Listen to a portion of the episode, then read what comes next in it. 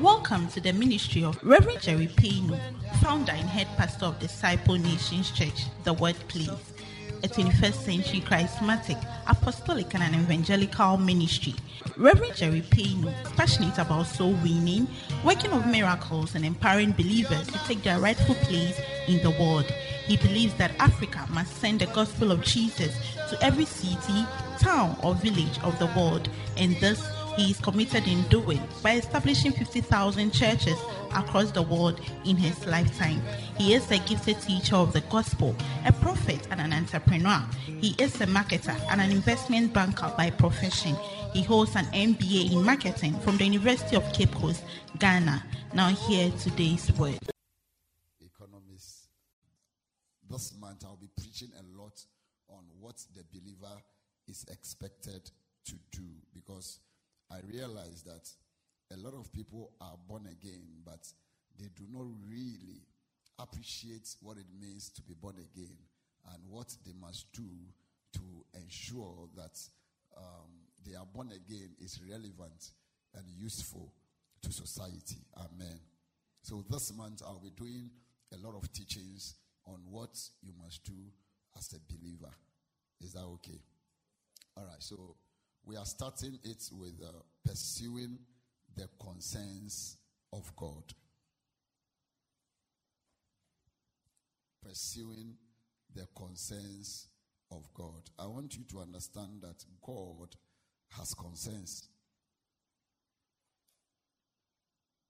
God has worries.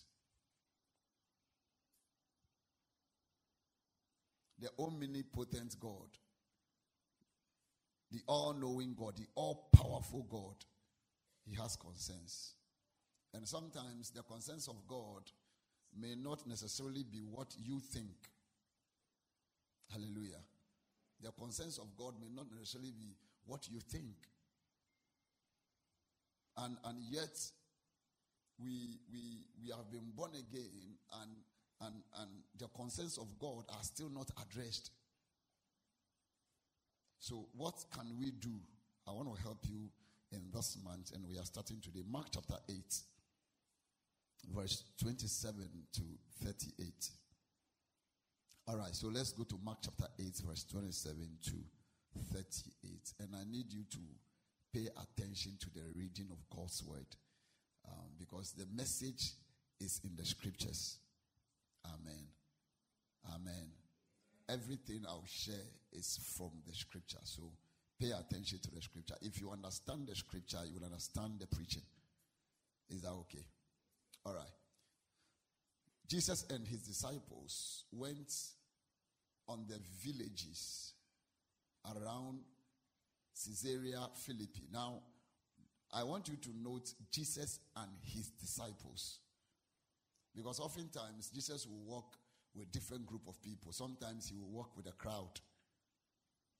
Sometimes he will walk with the disciples. Amen. So in this context, the Bible says that Jesus and his disciples. So this is very specific. He was walking with his disciples. They went on to the villages around Caesarea Philippi. On the way, he asked them. So he was walking with them he and his disciples. I want to believe that at the time Judas was part. Amen.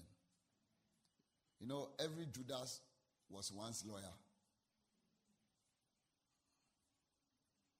Anybody that will betray you in this life, once upon a time, will look like he or she is lawyer. And so I have realized that loyalty is not what people do for you. Loyalty is what people have in their hearts against you or for you. Many may be working with you, but their heart is not with you. They will buy you food, but they can put poison in the food to kill you. So many will work with you, but their heart is not with you. If they get opportunity, they will do you evil, but they are working with you. And so people can be walking with you, but their heart is not with you. Are we together? So on the way, Jesus asked his disciples, Who do people say I am?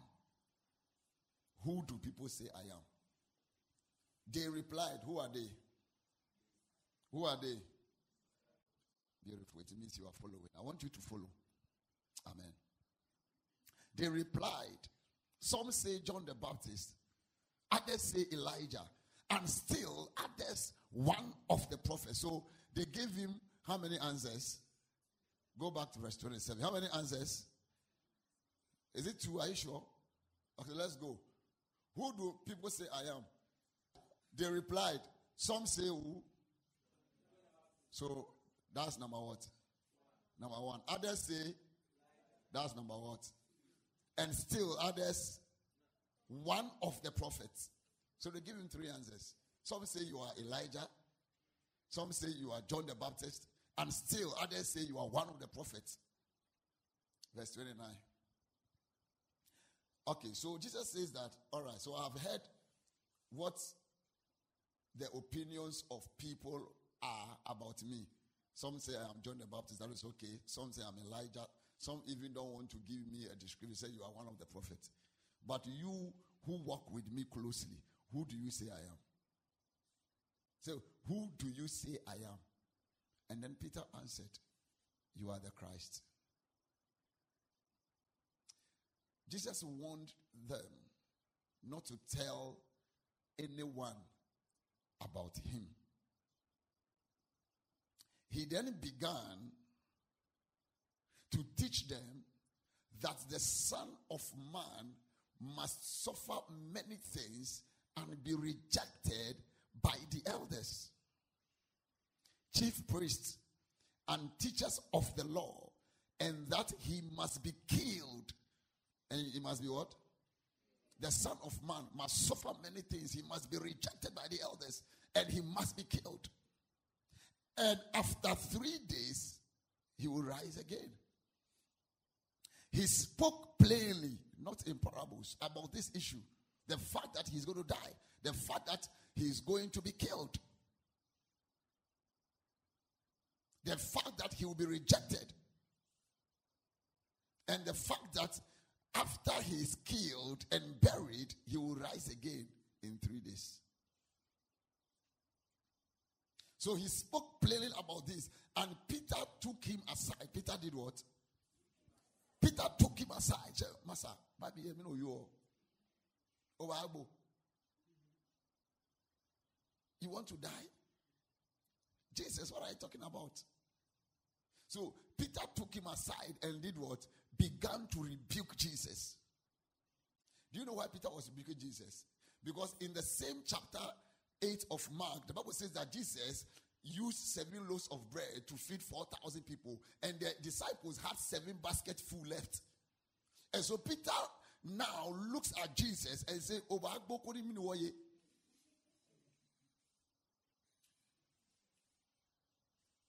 you want to die, Jesus, so that how will we feed ourselves?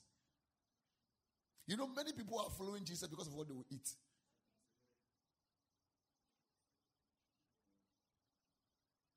And so Peter rebuked Jesus and said, Master, you will not die. You know, Peter is, is, is speaking faith over Jesus. You will not die. I'm sure uh, he was asking Jesus to sing, Imbo, Imbo,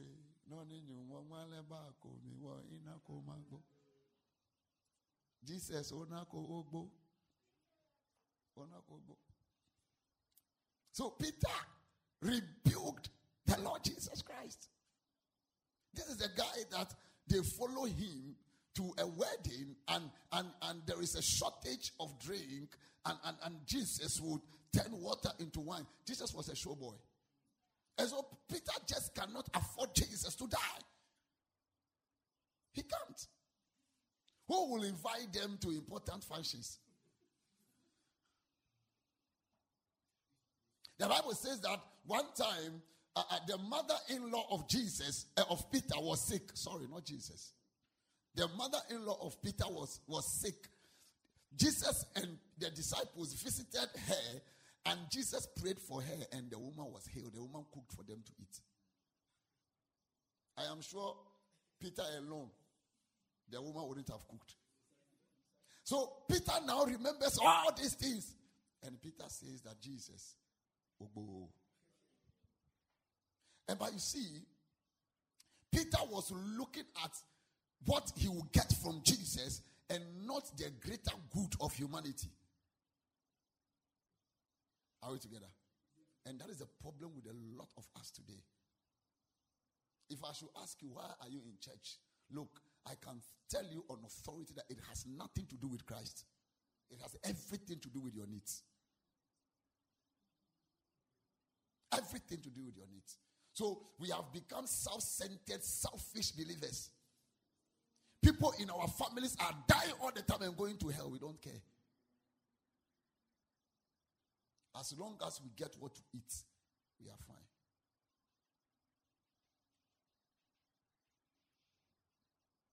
So Jesus rebuked him. Peter rebuked Jesus. Now look at verse 33. But when Jesus turned and looked, remember he was walking with his disciples, right? Do you remember? That was the first thing we read that Jesus was walking with his disciples. And and he asked them a question.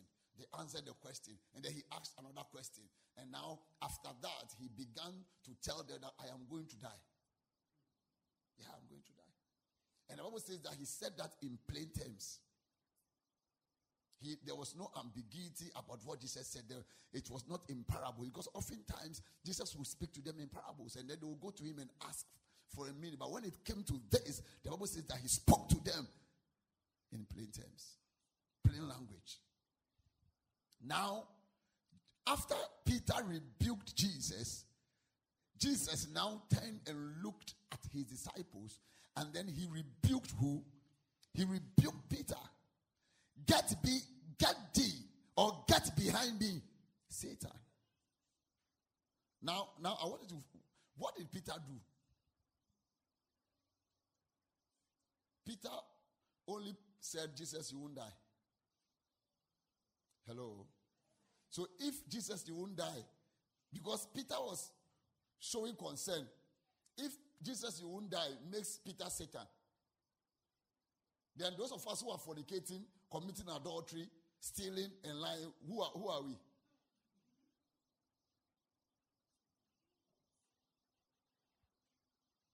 Peter says that Jesus, you will not die. Jesus said, Get behind me, Satan. Now, the word Satan then means opposer. So, Peter was opposing Jesus. He was stopping Jesus from dying. So, Jesus said, Get behind me, Satan. He said, You do not have in mind the things of God, but the things of men. I don't like this NIV. The original NIV says, I don't have in mind the concerns of God. You do not have in mind the, the concerns of God, but the concerns of men. Look at verse 33 very well. Jesus says that Peter, you are Satan because you don't you, you don't care about the things of God, but rather you care about the things of men. You care about what you eat. And and what concerns God, which is the source of men, you don't care. So you do not have in mind. So, so you don't have in mind. Most of us here, we don't have in mind the things of God. No. Somebody in your family not born again, found when you were coming, you saw your friends walking around. You only told them, I'm sorry about why.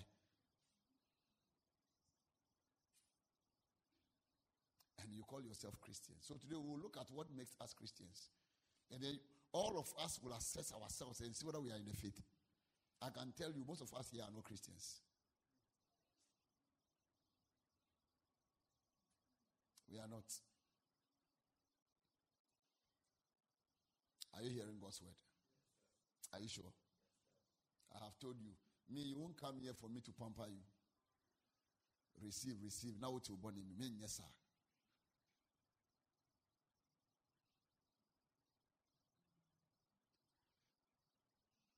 Said you do not have in mind the things of God, but the things of men.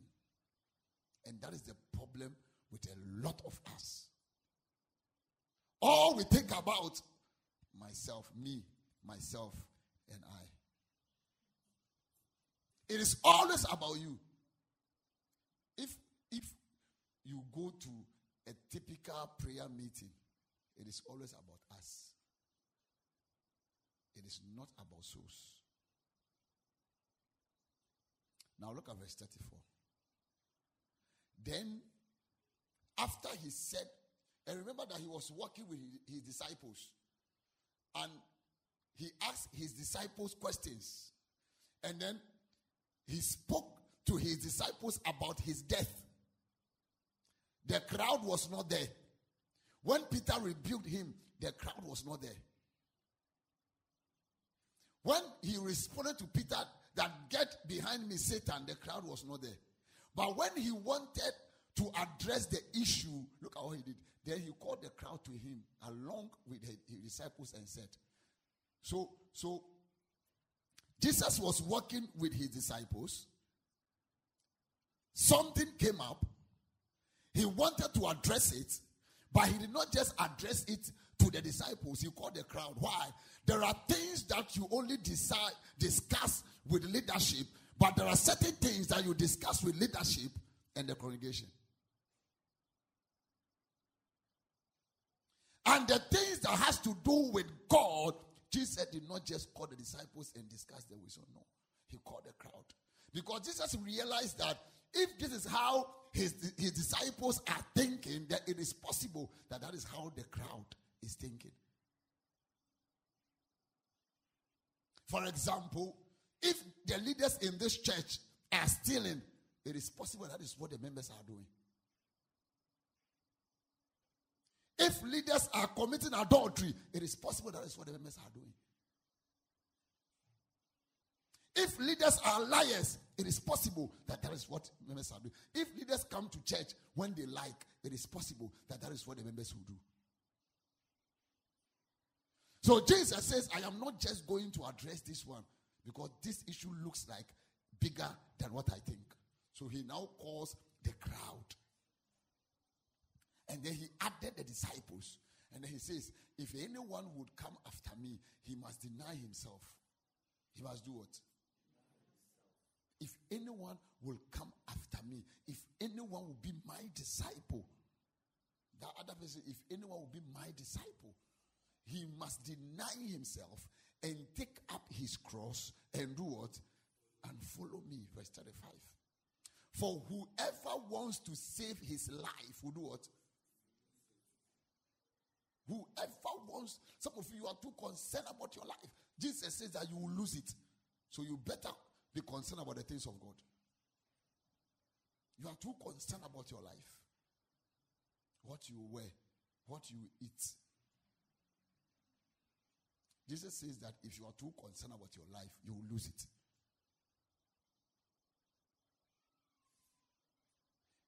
For whoever wants to save his life will lose it. But whoever loses his life for me and for the gospel will save it. Remember, he said three things. If you want to follow me, you must deny yourself, you must carry your cross, and you must follow me. Now he's telling you how you can do these three things. He said, number one, if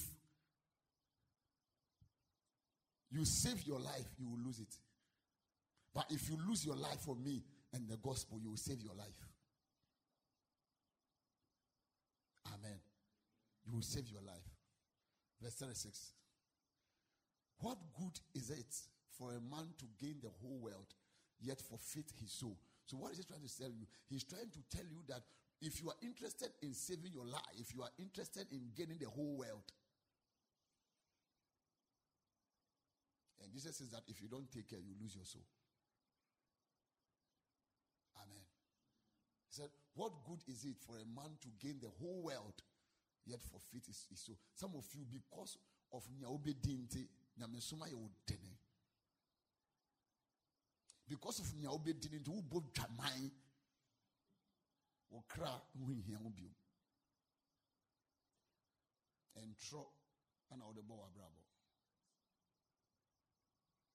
nsɛmhunu ɛna wɔde bɔ w'abrabɔ ɛmfa wo ho wɔ kra wonyɛ wo kra ho adwuma biom daabi.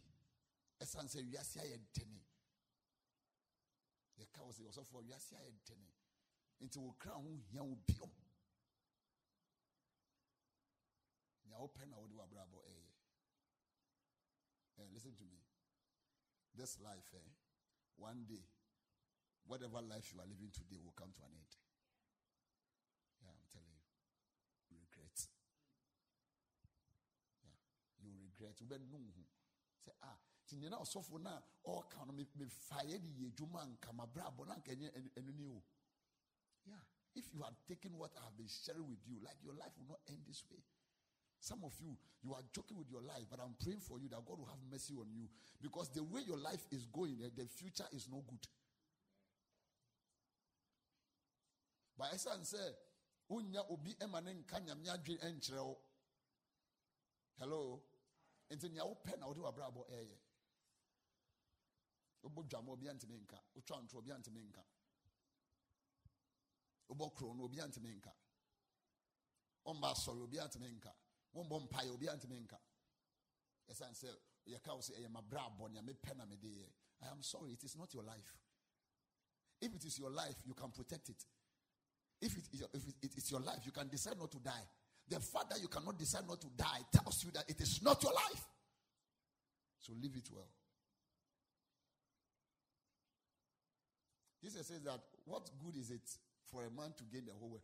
Adentina, it is so difficult for you to be committed to God. Adenti, Simoa, and Nunti, Untim for a brabo and Siwa and Sum Christo, dear, dear, no, you are Sim. What is in the world? What is in the world? Huh? Mpan, where we are Sim. Adentina, share number, was sorry, i didn't hand to me, Yama. It's not saying fire. We don't care. We don't care. Honestly, we don't care. And can I tell you what? God is grieved. Ask my wife. I've been praying since 10:30 p.m. last night to 3 a.m. I've been in God's presence. God is grieved.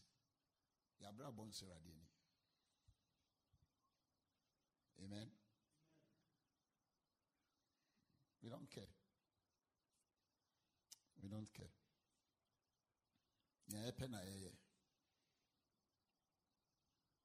Young guys, God gives us opportunity to be influential on social media and say muhunu ɛna yɛde di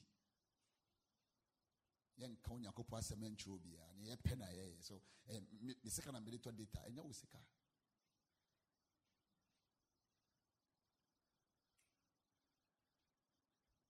What good is it for a man to gain the whole world, yet forfeit his soul? Or what can a man give in exchange for his soul? I like this one. What can you give in exchange? I am a Christo. Huh? To buy your soul. What can you do for him? And you see, one of the reasons why we joke with salvation is because we don't know what it cost Christ.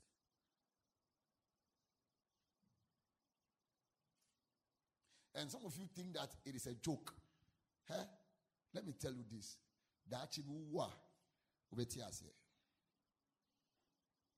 Because one said, it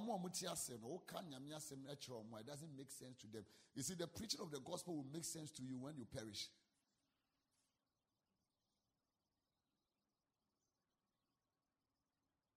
the preaching of the gospel, one day it will make sense to you.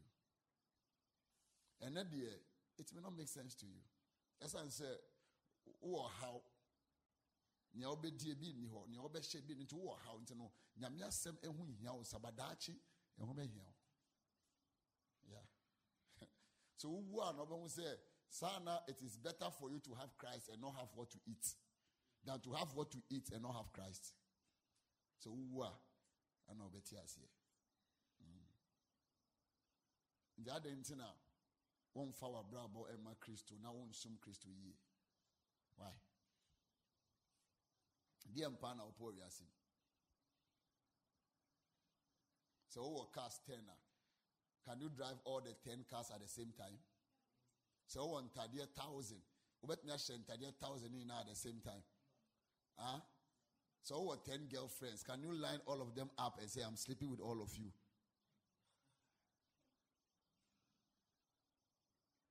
adɛn na womfa wabrabɔ ma kristo adɛn na wonsum kristo nokware mu ne honhom why can't you do that? And why are you joking with your future? And why do you think that the future is waiting for you? Why do you think? Adɛn na ɛyɛ wo sɛ daakye ɛretwɛn o no. Nea no daakye a no. The future is not waiting for you. Are you in church? I like the way the place is quiet because these are not preachings that people shout. These are preachings that take away demons from your spirit. Yeah. As I said, you see, we live in a generation where nyamesom ayɛ fanfare. Yeah. Nyamesom ayɛ fanfare. So nkɔfoɔ ɛkɔ asɔre not because ɔmo pɛ sɛ ɔmo hu Yesu dɛɛbi because ɛyɛ asɔre ayɛ okuo. Nyame ka wote aseɛ. Yeah asɔre ayɛ nti no sɛ wonka ho a na yɛ challenge you don't belong well, listen to me. Church is a serious place. It's a place where we are working on your souls.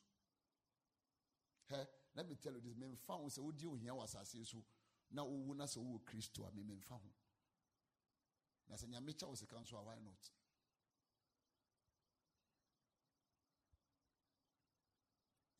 why you so busy? Wontumi mba asɔre wontumi nka nyame asɛm kyerɛ sɛ wontumi mbɔ mpaeɛ wontumi mbɔ abrabɔ kronkron ɛsiane sɛ nea wobɛdi nti nea wobɛdi nti wonim sɛ sikafo bebree wɔ hɔ a yareɛ kitikiti bi na ɛkɔn mu. Ɔmo sika ntumi ngye wɔm ɔmo sika ntumi ngye wɔm sɛ wodeɛ wonam wiase no sɛ hwee ne wiase. Nea wopɛ na wode wabrabɔ yɛ. Yɛka wo ntie. Ɛda bi ɛɛba a wɔho. Wonya yɛ anka. Obi bɛka nyame asɛm akyerɛ wo. Ɛnso na yɛ too late. Wonya yɛ anka obi ba wo fie aka se a bra yɛnkɔ asɔre. Na yɛ too late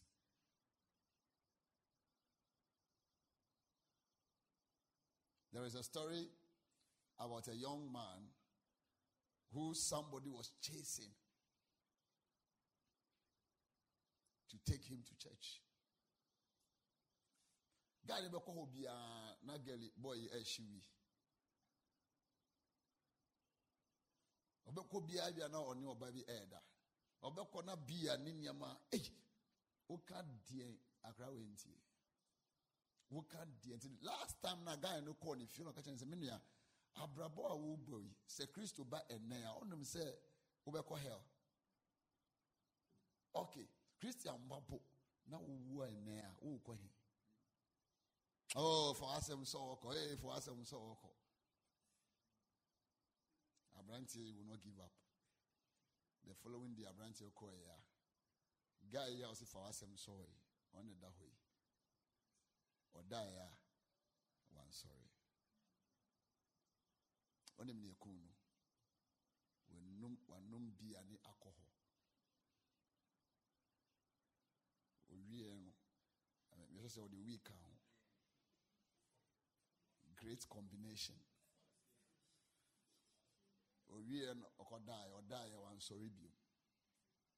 Wansɔre biom aberantie ɔsɔfo yi asui asui asui asui asui adi nti na na ɔresu ɛsan sɛ wɔn ho sɛ nipa no wɔahwɛ ne kra. N'ani agye wɔ asase yi so but ɔkɔ that is the story of most of the people in our families and even in the church. We come to church pastor is preaching but yet yɛbɔ ne mu ɛmfa yɛn ho. Ɛmfa yɛn ɛsan sɛ yɛadwe akyerɛ yɛn sɛ hwee ne wiase wowu anaasa have you heard it before wowu anaasa obi ka deɛ ayɛ nwom oh yes Can I tell you something? and sign. Bible says that it is appointed unto man once to die. But after death, there will be judgment.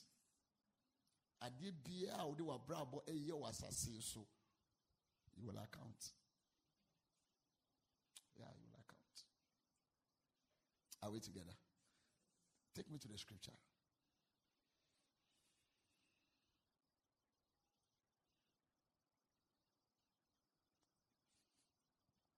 So, what can a man give in exchange for his soul? Verse 38.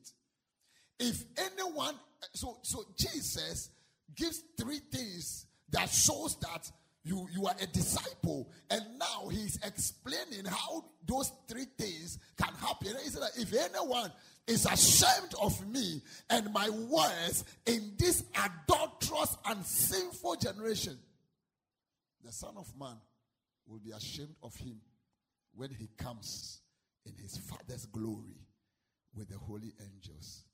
May the Lord add his blessing to the reading of his word and always say amen.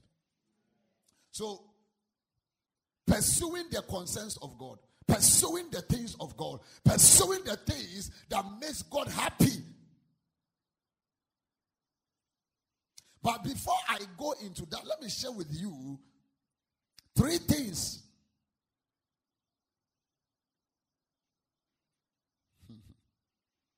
That are the requirements of a disciple. If we say somebody is a disciple, what does it mean? Number one, it means that that person has denied himself. So, if you have not denied yourself, you are not yet a Christian. To deny yourself means that you don't have a life of your own. You see your life as belonging to Christ.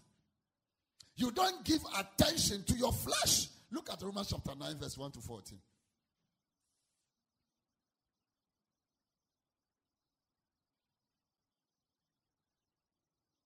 Say, I speak the truth in Christ. I am not lying. My conscience confirms it in the Holy Spirit. I have great sorrow and unceasing anguish in my heart. For I could wish that I myself were cursed and cut off from Christ for the sake of my brothers, those of my own race. The people of Israel, theirs is the adoption as sons, theirs the divine glory, the covenants, the receiving of the law, the temple worship, and the promises. Theirs are the patriarchs and from them is traced the human ancestry of Christ, who is God over all, forever praised. Say amen. Verse 6. It is not as though God's word had failed, for not all who are descended from Israel are Israel. Huh. Nor because they are his descendants, are they all Abraham's children? On the contrary, it is through Isaac that your offspring will be reckoned. Verse 8.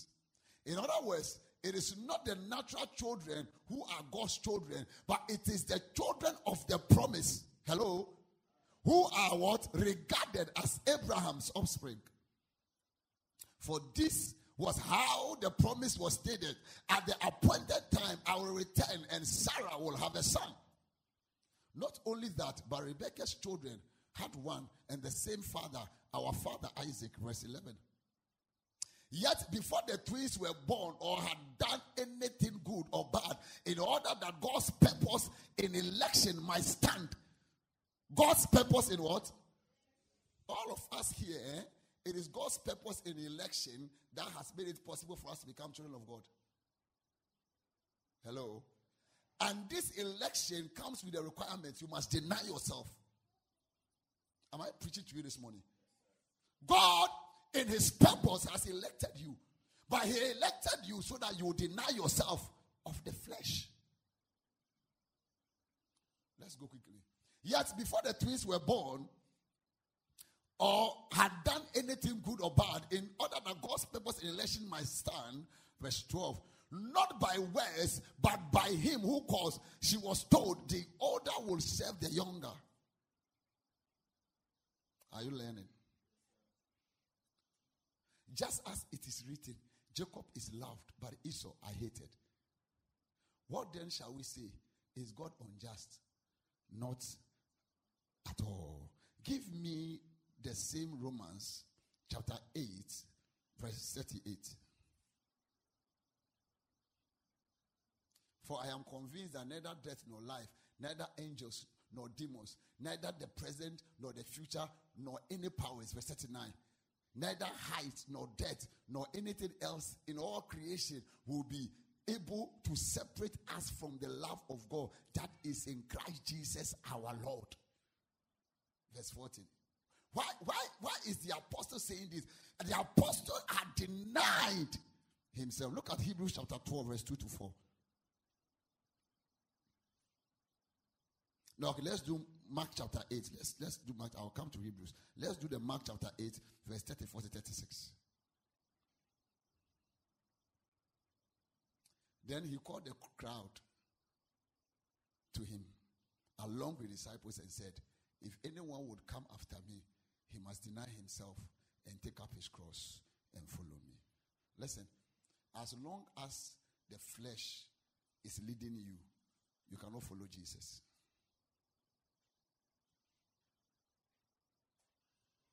You see, the life that you are living now, eh, it is not your life. Hmm? It is not your life.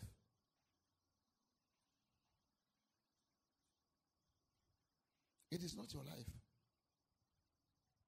The life that you are living now is the life of God that is in you. And for you to be able to serve God well, you must deny your flesh. Look at Galatians 2:20. Galatians 2:20. I have been crucified with Christ. I have been what? I have been crucified with Christ, and I no longer live. Until you are able to say this, eh, you are not born again yet. It means that you don't have the life of God in you. I have been crucified with Christ and I no longer live. But Christ does what? Christ lives in me. It means that the life I live in the body, I live by faith in the Son of God who loved me and gave himself for me. The life I live in the body, I live it by faith because I am dead. If you are dead, huh, you will not be so moved by the things of the world. The reason why things of the world attract you so much is because you are not yet a Christian. You are not yet born again. You have not yet denied yourself. You are born again, but the life of Christ is not in you. It is still your life that is. The apostle said, I have been crucified. How can you be crucified with Christ and still be living your own life? I tell people that anytime sin is dragging you, check whether Christ is still in you. Because Christ and the devil cannot coexist. Are you in church? I said Christ, Charles, and the devil cannot coexist. If you have the nature of the devil, you cannot claim to be a child of God. A child of God cannot have the nature of the devil. Some of us sitting here, everybody will leave the church. Or time, hatred, bitterness, wickedness. I'm telling you. Because you've not denied yourself yet. So it is all about you. Listen, one of the reasons why we cannot go out there and preach is because we have not denied ourselves. Myself, I am starting street revival from November. Every Friday, you see me on the street. I have denied myself. What do I have to lose? Hey, send me who they will read biography. Oh, sir, Osofwe, uh, Oko school kakra, Oko school, I masters me, and one papers, someone found two, Adaka no more. Huh? Almost say empty you came, empty you go. In that day, I ain't even some crystal. Hey, bra will bring you now, Are you aware? I am telling you, Ubokrono, because you want to drive Corolla. Corolla. You go, you, you, you are able to go and kill because you want to drive Honda Civic. So who are Honda Civic? You fancy you. Deny yourself. What is it? The life that I live, Galatians 2:20, it is no longer my life. Why? I have denied. He said, I have been crucified with Christ. And I no longer live. I don't live. Hello. So if there is nightclubbing going on, I don't live. I don't live again. If people are going to steal, I don't live again. I, it is not me. He said, said but Christ lives in me. The life I live in this body, I live it by faith in the Son of God who loved me and gave himself for me. Can you say this thing boldly? Uh, can you boldly say that the life you are living in the body is a life of faith because it is the life of Christ that is in you? If the life of Christ is in you, you will do what Christ did when he was on earth. And I'm going to tell you some of the things that he did. Deny yourself. And listen, write this one down. Christianity is very difficult if you've not denied yourself.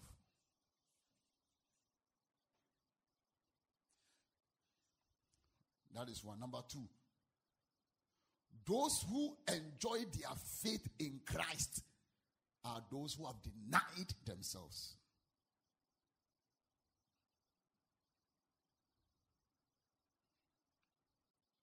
The reason why you cannot wake up at dawn and pray is because you've not denied yourself. It is still about you. I prayed. I was in God's presence from 10:30 p.m. yesterday. Huh? Studied, prayed. Uh, I started praying from 12. No, before 12 midnight. Around 11:45. I started praying uh, till 3 a.m. This, in fact, 3:10. 3:10. Do you know how many minutes I spent praying for myself? Five minutes. Five minutes. Five minutes. And I'm a bomb It was about you. It was about souls. Why? I have denied myself. The life that I live is no longer my life. So if it's not my life, why, why am I worried? Why do I want to spend four hours praying for myself? What time will I pray about? One of the reasons why you find it difficult to serve Christ is because you have not denied yourself. You are born again, but you are still there. As son said, you've not denied yourself. Some of you right now, if I'm your pastor, isn't it? If I'm doing crusade here, eh, and your popular artist, hip life artist, is doing a concert next, I can tell you without prophecy that you leave me and you go for your concert.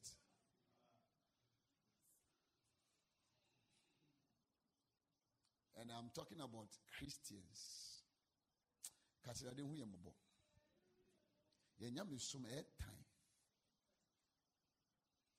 Enya fair. Enya fair. I was telling my wife this morning the kind of Christians we are raising, eh, I am afraid for the next generation. I am afraid. Young people who cannot go out there and preach the gospel. Hey. So when when when we leave the sin, what will happen? At your age, say you've not denied yourself. Some of you will because who call them opia in madudu on your madano nti wosoro wosoro some of you to now would you contact now you are not taking the contact for the kingdom. You are taking the contact for yourself wakɔ outreach. Na wakɔgye contact no 11 pm na wofrɛ no pakorɔ no. Oh eh, na mefrɛ akyɛke wo sɛ wo ho yɛ is that why you got the number? You got the number to preach the gospel. But ɛsiane sɛ wiase nneɛma ɛwɔ wo mu nti no kristo ntena nkyɛn you have to do your bidding tell your neighbor deny yourself. Deny yourself. Number two take up your cross. Listen the cross is a symbol of shame frustration pains and disappointment. Look at mark 838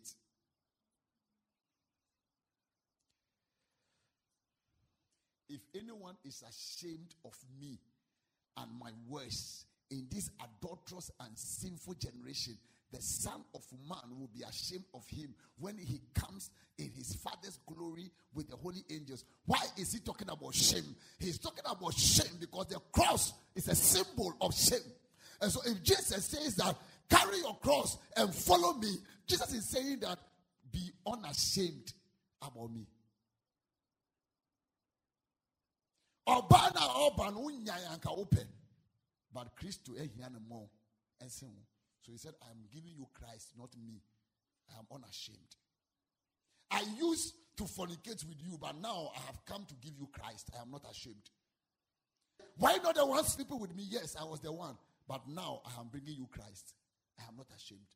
But didn't you sleep i slept with you but now i'm giving you christ. I'm not ashamed. He said if you are ashamed of me a time is coming. I will also be ashamed of you. The cross is a symbol of shame. If you are here and you cannot stand shame, you are not yet born again. Write it down. Look at Hebrews 12 2 to 4. Let us fix our. No, let's read from verse 1. Therefore, since we are surrounded by such a great cloud of witnesses, let us throw off everything that hinders and the sin that so easily entangles, and let us run with perseverance the race marked out for us. Verse 2.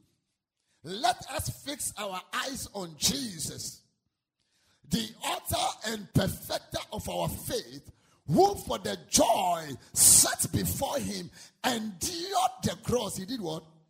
He endured because of the joy set before him. The Bible says that he endured the cross, scorning its shame. The cross is a symbol of shame. And Jesus says that if you want to follow me, carry your cross. In other words, carry your shame. Hello? Do what? Carry your shame. I used to do bad things with you, but carry your shame and go and preach the gospel. These are the people that he will reward on the last day. People who are unashamed of the gospel.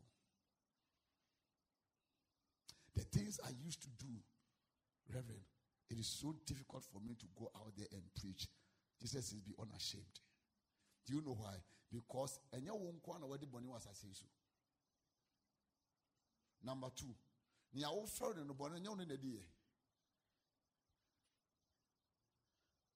two, sɛ mene wodi bɔne na ɛnɛ masakyera na bɛka nyame asɛm akyerɛ wo na wo so wasakyerɛ a ɛnyɛ good news. The cross is a symbol of shame. And was that? And sat down at the right hand of the throne of God. Verse 3 consider him who endured such opposition from sinful men. People who didn't qualify to even mention Jesus' name were insulting him. The cross is a symbol of shame. And if you are here and you cannot stand shame, it means that Christ is not yet formed in you. You see, if Christ is formed in you, you become shameless. You become shameless. So Jesus says that if you want to be my disciple, deny yourself. Don't be concerned about this life and then carry your cross. Don't be ashamed. Carry your cross. Carry your cross. so that you will not grow weary and lose heart. Last verse. In your struggle against sin, you have not yet resisted the point of shedding your blood. Ha. Hello. You've not yet, in your struggle against sin, you've not yet, you've not gotten to where you have to shed your blood for somebody. So be unashamed and go and preach the gospel. Am I preaching to somebody this morning? You cannot claim you are a disciple of Christ and, and you, are, you, you, you, you are ashamed, number one, of the gospel, number two, of your situation. You are not yet born again. Look at Philippians chapter 2, verse 5 to 8. Your attitude should be the same as that of Christ Jesus, who, being in very nature God, did not consider equality with God something to be grasped, but made himself nothing. The cross is a symbol of shame. Jesus made himself nothing, taking the very nature of a servant. Can you imagine? This is the creator of all things. He took himself, he took upon himself the nature of a servant. Being made in human likeness, God became man. And then you say you are feeling shy to preach the gospel.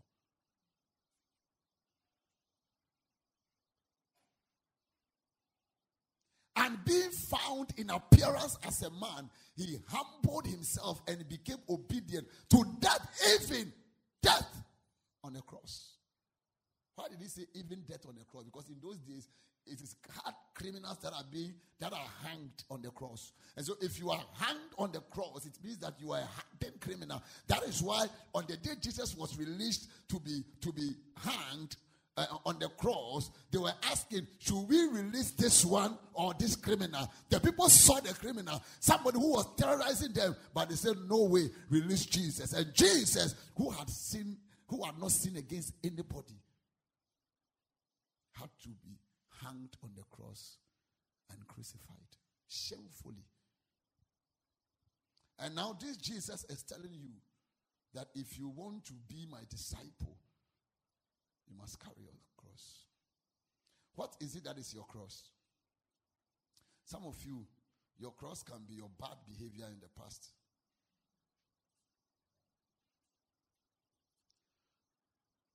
Some of you, your, your, your cross can be, can be your sinful nature. Some of you can even be your family background. But Jesus says that irrespective of what you have, who you are, and where you are coming from. Carry your cross if you want to be my disciple. Anything that will serve as an opposition to the throne, carry it and follow me. Now look at the verse, the last point. He said, Follow me. Follow me means that follow my steps. In other words, whatever I suffered, you will suffer some. Be willing to suffer for me. It also means that teach like I taught. Look at John chapter 15, verse 18 to 27. John 15. Do you realize that after Jesus met Peter and Co. and he gave them a prophetic word and they caught fish, it almost says that there was a, a net, it was a net breaking miracle. The next thing Jesus said was that follow me and I will make you fishers of men. Hello? To follow Jesus means that you should be able to suffer the things he suffered. You should be able to teach the way he taught, and you must have his passion as your passion. Is that if the world hates you, keep in mind that it hated me what? It, it, it did what? So follow me. You are following Jesus, and he's telling you that if the world hates you, keep in mind. Don't forget that the world hated me first. Verse 19. If you belonged to the world, it will love you as its own. But as it is, you do not belong to the world. Now, let me ask you, why is it that you don't belong to the world, but the world loves you? There is a question mark. There is a question mark.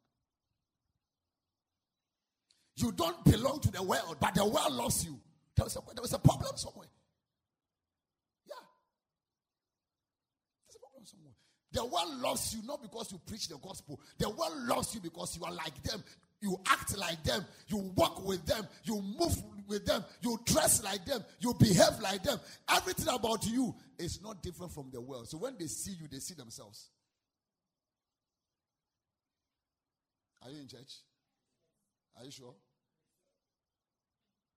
When they see you, say, This is our partner in crime. No difference. He said, if you belonged to the world, it would love you as its own. As it is, you do not belong to the world. But I have chosen you out of the world. That is why the world hates you. Some of you here, you know that this scripture does not apply to you. Even though you are Christian, but the world doesn't hate you. Any Christian that is not hated by the world is not yet fully born again.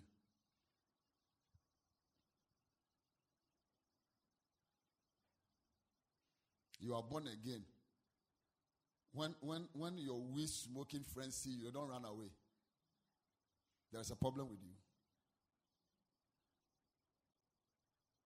You are born again and, and your friends can still, your, your, your, your girlfriends can still send you naked pictures, there's a problem with you.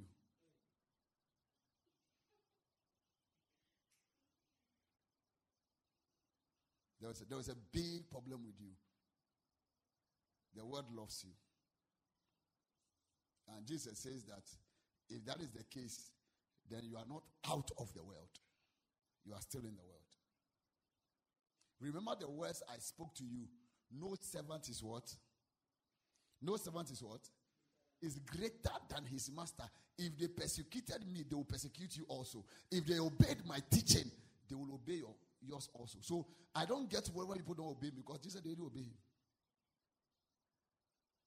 That is why I preach and preach and preach. The things I said don't do, they are the same things you go and do. Then Jesus is watching me. He said, Boy, you are doing my work. They did it to me. So, so I am encouraged. Yeah, I am encouraged. I am encouraged.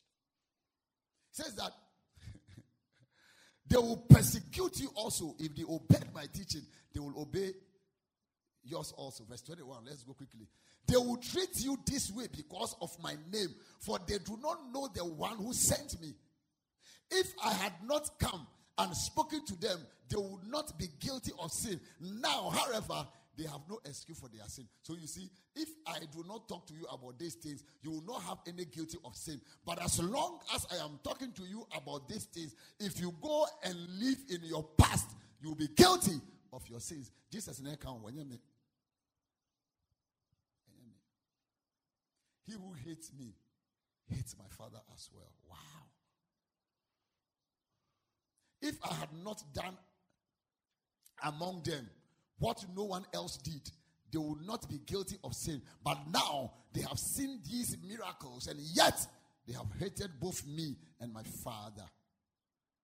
But this is to fulfill what is written in their law. They hated me even without reason. When the counselor comes, whom I will send to you from the Father, the Spirit of truth, who goes out from the Father, he will testify about me. And you also must testify. So, so you see, when the counselor comes, he will testify about me. But you also testify. For you have been with me from the beginning. Last verse. All this I have told you so that you will not go astray. All this I have told you so that you will not go astray. All right. So, what are the concerns of God? Because remember, in the book, in the scripture that we read earlier in Mark chapter 8, after Peter rebuked Jesus, the Bible says that Jesus turned to the disciples and then he he told uh, Peter that get thee behind me, Satan. Verse 33. But when Jesus turned and looked at his disciples, he rebuked Peter. Get behind me, Satan. And I told you, the word Satan there means what? Opposer. He said, You do not have in mind the things of God, but the things of men. So, what are the things of God and what are the concerns of God? Listen to me. The concerns of God has nothing to do with you coming to church. Yeah. What, what, what is God's major concern? God's major concern is not that a, a Christian will wake up on a Sunday and come to church. Because that is something that you should not. It, it is like it is like a child waking up and not eating. Will he survive?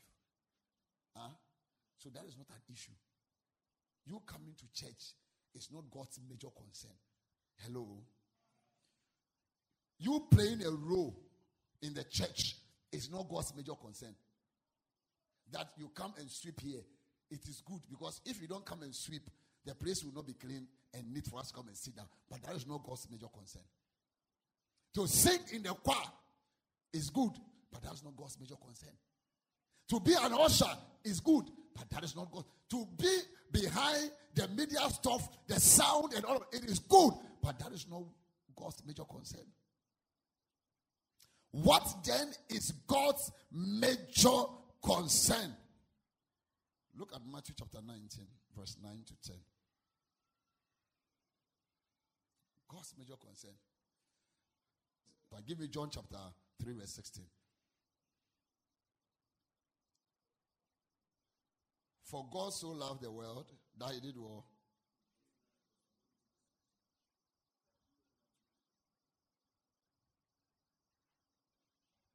Let's read together.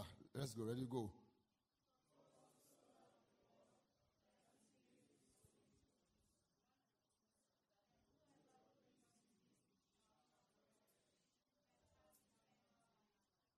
Amen. So, God's major concern is not the things we do in church, but the salvation of men. Look at Matthew chapter 9, verse 35 to 38.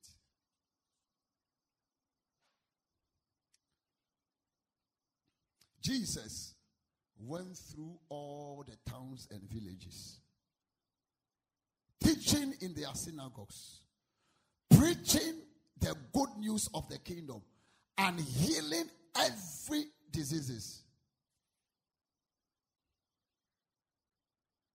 Verse 36.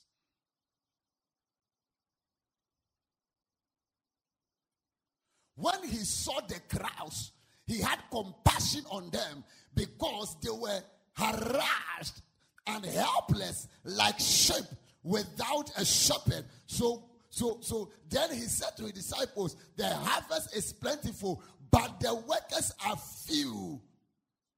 Ask the Lord of the harvest, therefore, to send out workers into his harvest field. Give me Luke 19, verse 9 to 10. Luke 19.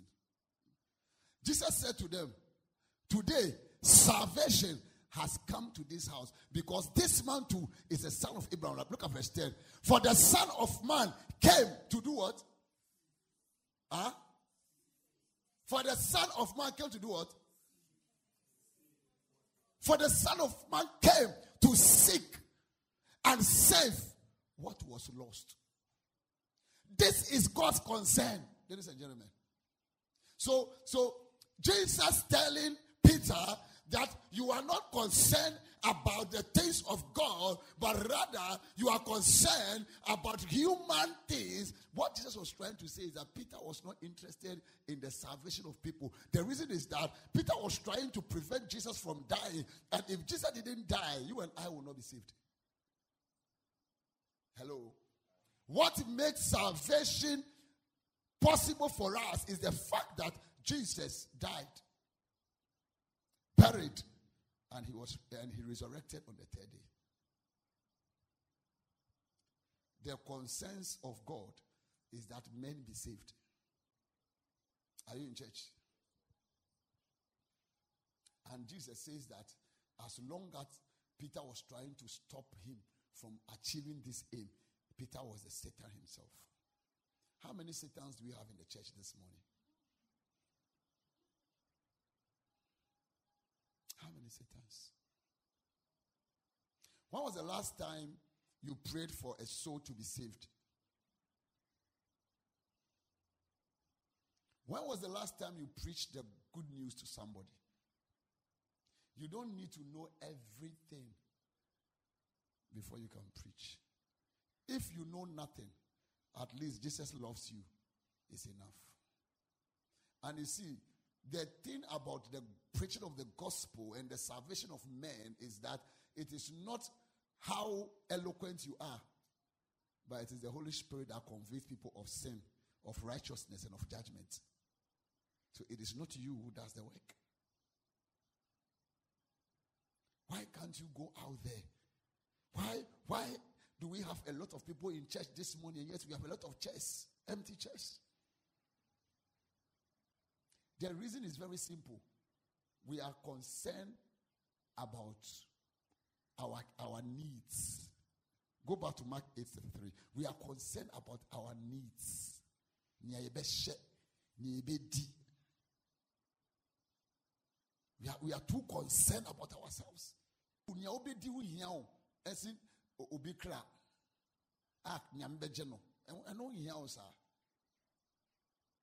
and you see the greatest form write it down. The greatest form of wickedness to your family is not when you are not able to feed your family but when you allow people to die in your family without knowing christ.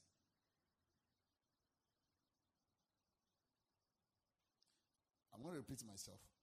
The greatest form of wickedness to your family is not your inability to feed your family with daily bread,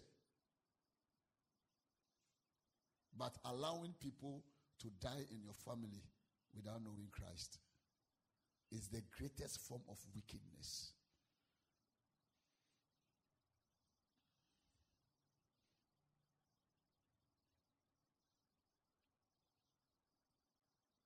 Hell is not an experience, a good experience for anybody. And you see, we talk about these things, and as long as we are on earth, it won't make sense to us. Next week, I'm going to take you to the parable of uh, the story of Lazarus and the rich man. And you will understand why the gospel must reach people urgently. It's, it's, it's, an urgent mission. It is an urgent mission because people are dying every day without knowing Christ. Number two, it is an urgent mission because there are people even in the church who don't know Christ. Oh, oh, Jesus.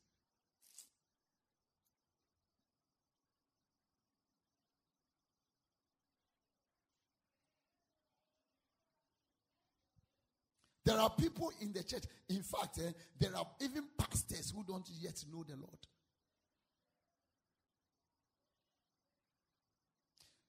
Look at First Samuel chapter 3, verse 1. We will read verse 1. First Samuel chapter 3, verse 1. And then we'll jump to verse 7. I, I want to teach you something. First Samuel chapter 3. Is that the boy Samuel did what? Let's read together. The boy Samuel did what? The boy Samuel ministered before the Lord under Eli. So, so he was he was serving the Lord. Is that okay? He was ministering to the Lord. The boy Samuel ministered before the Lord under Eli. Uh, uh, in those days, the word of the Lord was rare. There were not many visions, but Samuel ministered to the Lord. Right now, look at verse seven. The same First Samuel chapter three, verse seven. Now, Samuel did not yet know the Lord. The one who was ministering to the Lord did not yet know the Lord.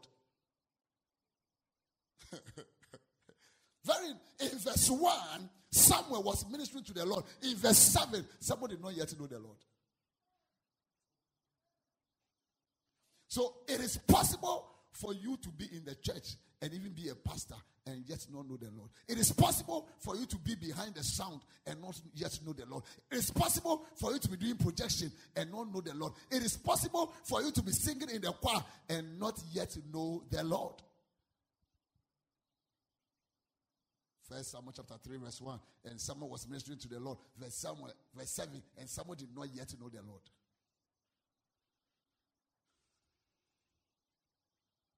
Are you in church? It is possible. So the Lord is not, if you like, much interested in, in, in, in our fanfare in church. He's interested in souls. Write it down. God is not much interested in our church fanfares. He's interested in souls. As long as what we are doing will, will win souls into the kingdom, heaven rejoices. As a matter of fact, all the activities that we do in church may be important, but the only activity that Bible states that brings joy to heaven is when a soul is saved. The Bible says that when one soul is saved, heaven rejoices. There is much jubilation in heaven when a soul is saved. Are you here? So, so what brings God much joy is that souls are saved. Souls are saved. You cannot claim you love God when you don't do the consents of God. Look at Luke 15, verse 7. Are you being blessed? Luke 15, 7. Verse 7. I tell you that in the same way, there will be more rejoicing in heaven over one sinner who repents than over 99 righteous persons who do not need to repent. What is, you see, for those of us who have come to church now, eh, it is good that we are born again. Huh? But it ends there. You don't need salvation anymore. What will make God happy now? It's when the 99 of us who are here will go out there and bring people into the kingdom. That is what brings joy to heaven. It means that if souls are not being added to the church, huh, there is no joy in heaven. So if there is no joy in heaven, what is in heaven? Huh? Sadness, sorrow. Heaven is in, is, is in tears. Because the 99 have chosen not to preach the gospel. This morning I brought you God's word. Be concerned about the things of God. Enough of your human concerns. Some of you can't even wake up and bath and even just come to church and put it's a problem. So if coming to church is a problem for you, how can you even go and bring somebody to church? I end with you with these few words. Your salvation without the salvation of others is meaningless and will not earn you reward in heaven.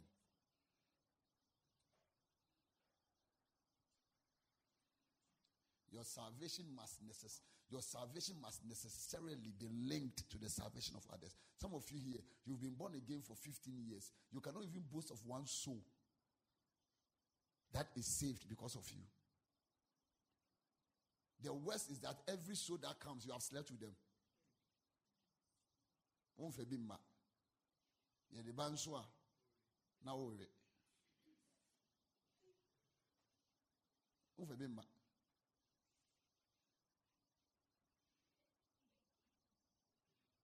You have been born again. I, I think you should be ashamed of yourself. You have been born again for many years, and you cannot boast of even one, one soul. Even one soul that you have saved, you cannot boast of it. This morning, God is calling all of us to repentance. That we will change our ways. That we will commit ourselves to the concerns of God. And let me tell you this. Look, Bible says that uh, how beautiful are the feet of those who preach the good news. You cannot preach the good news and God will not bless you. You know why? I said from November, I will be on the street preaching. Watch me from November my life will change tremendously. God, God, you see, God is a transactional God. That I can tell you. When he was saying the disciples in Matthew chapter 10, what did he tell them? He said, the, the worker is worthy of his wages. God is a transactional God. If you say him, he will reward you. So those who come to God must know that he is. And he is the rewarder of those who diligently seek him. If you diligently seek him, he will reward you. The reason why it looks like nothing is happening to you because you are concerned about what you eat than being concerned about the things of the gospel. Look at Matthew 6 33. That's my last scripture. Most of us, we are chasing after other things instead of chasing after the kingdom. But seek first his kingdom and his righteousness, and all these things will be given to you as well. But most of us are rather chasing the things, and we have left the kingdom and the righteousness. We have left it. That is why today evangelism is not common in our churches. Today, soul winning is not common in our churches. I, I, when we were coming, I was telling my wife, I don't, I, I, I just cannot wrap my mind around the kind of young people we have in our churches today. I don't understand. Young people who are not interested in the things of God. A hammer. Seriously, a hammer. A hammer. Because if at this age, the things of God don't move you, at what age will you be moved by the things of God? At what age? So it is a worry. It is a worry. Wake up. Tell your neighbor, wake up. Why? And there are a lot of people out there that if you don't go and reach out to them, they will not be saved. Are you aware? There are a lot of people out there that if you and I don't go out there and reach out to them, they will not be saved. And if you are living here today, live here with the story that I shared with you about a young man who was into drugs. Nothing will happen. And then something happened. He did not even have the chance to say bye bye to the evangelist. God himself came to the earth to die so you'll be saved. This morning, I want to call on people who are saying that, Pastor, I want to have a renewal of heart. I want to do the bidding of God. From today, I want to work for God. I, I want to do the work of a Christian. Yes, the work of a Christian. Say this after me. Say, Lord Jesus, thank you for choosing me. Thank you that from today you have given me the power the grace to be the Christian that you have called me to be. I pledge to work for you, to win souls, to preach the gospel, and to make sure that many will come to the saving knowledge of Christ. I ask for only one thing grant me good health, grant me strength, grant me long life and grant me financial prosperity. That all the days of my life I will serve you. I will win souls. I will make money and win souls in Jesus' name. With your hands lifted up, let me pray for you. Father, I pray for your children who have come. Lord, give them a new heart. Every one of us, including myself. Father, we want to work for you. We acknowledge that it is going to be difficult. But Father, we ask for your help. We ask for strength from above. We ask for your grace to be made available to us, even in our weaknesses. The Lord, through us, this church will grow. Through us, the kingdom will grow. Through us, many will come to the saving knowledge of Christ. In the name of the Lord Jesus, Father, we give you praise. We give you glory. In Jesus' mighty name. Amen. For the Lord. Thank you for listening to Reverend Jerry Payne. For more information about our ministry, kindly visit our website at www.disciplenationschurch.org or call us on 0244 733 659. Locate the workplace of Disciple Nations Church at Sotoko Official Town Market near the Bonnie Ben building or Sadiba Electronics in Accra. God bless you.